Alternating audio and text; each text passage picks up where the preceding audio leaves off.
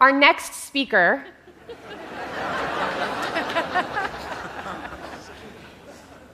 is a incredibly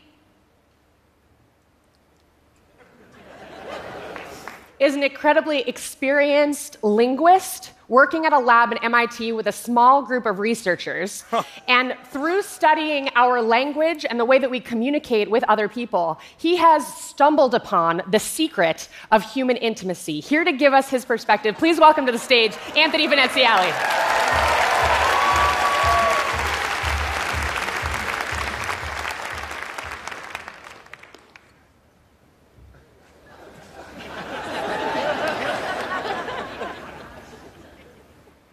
You might think, I know what you're going through.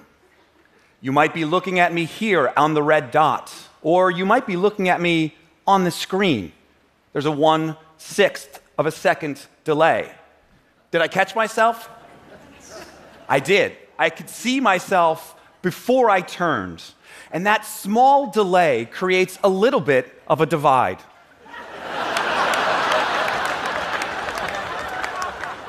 And a divide is exactly what happens with human language and the processing of that language. I, of course, am working out of a small lab at MIT. and we are scraping for every insight that we can get. This is not often associated with a computational challenge. But in this case, we found that that persistence of vision and auditory intake actually have more in common than we ever realized. And we can see it in this first slide.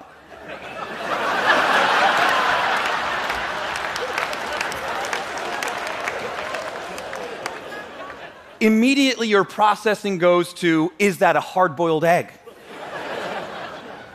Is that perhaps the structural integrity of the egg being able to sustain the weight of what seems to be a rock. Aha, is it in fact a real rock? we go to questions when we see visual information. But when we hear information, this is what happens. the floodgates in our mind open much like the streets of Shanghai.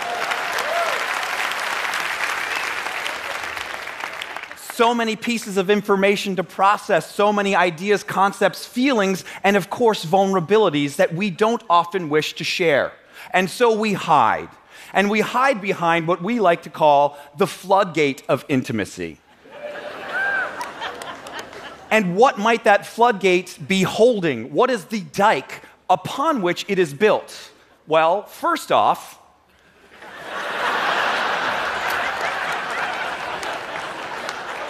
we found that it's different for six different genotypes.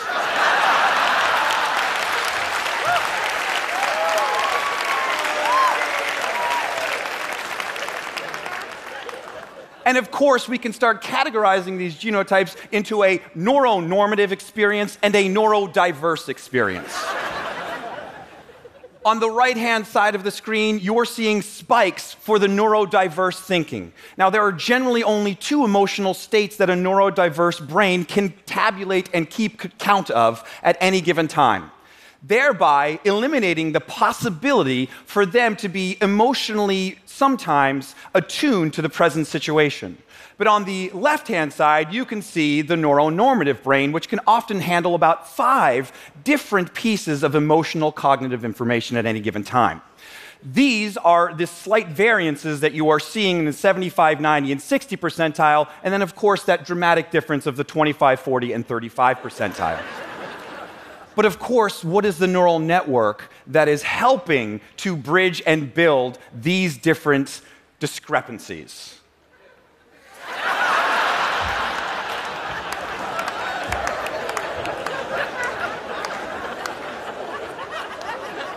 fear.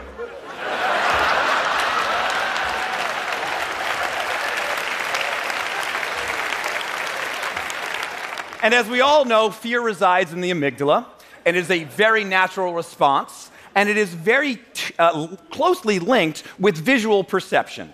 it is not as closely linked with verbal perception. So, our fear receptors often will be going off in advance of any of our cognitive uh, usage around verbal and words and cues of language.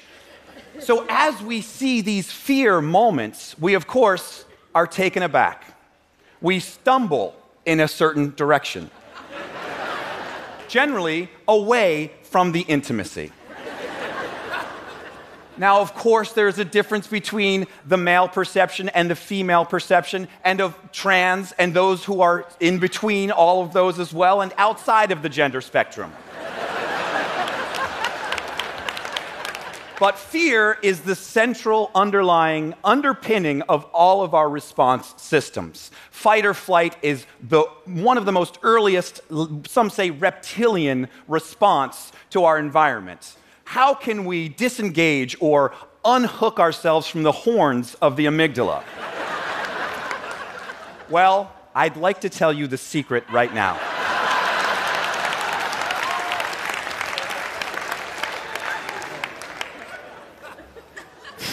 This is all making much, much too much sense. the secret lies in turning our backs to one another.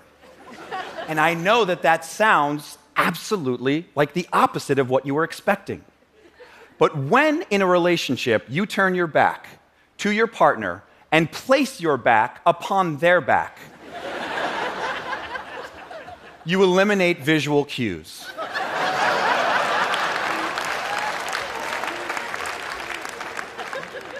you are more readily available to failing first.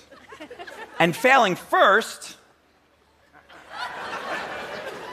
far outweighs the lengths we go to to appeal to others, to our partners, and to ourselves. We spend billions and billions of dollars on clothing, on makeup, on the latest trend of glasses but what we don't spend money and time on is connecting with each other in a way that is truthful and honest and stripped of those visual receptors.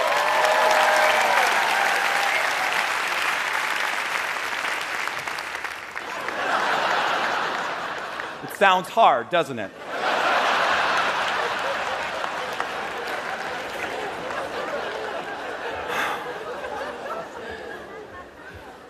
But we want to be aggressive about this. We don't want to just sit on the couch. As a historian said earlier today, it's important to get up and circumvent sometimes that couch. And how can we do it? Well, yes, ice is a big part of it. Insights, compassion, and empathy. I C E.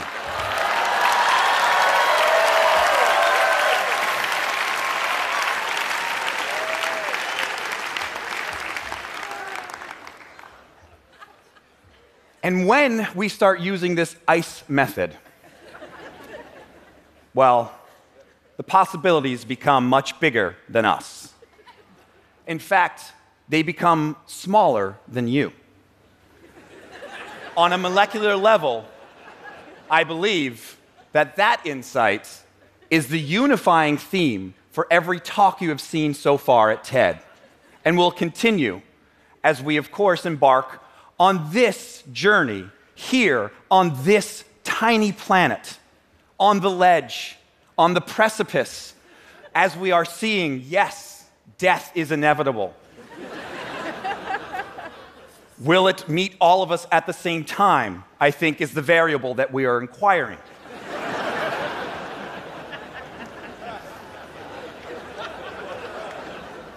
I think that timeline gets a bit longer when we use ice and when we rest our backs upon one another and build together, leaving behind the fear and working towards.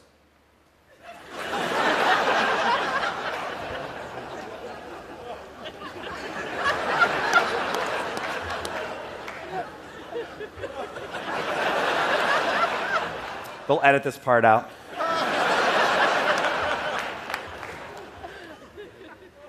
a ripened experience of love, compassion, intimacy based on a truth that you are sharing from your mind's eye and the heart that we all can touch, tactilely feel, have maybe potentially a mushy experience that we don't just throw out because it is browned,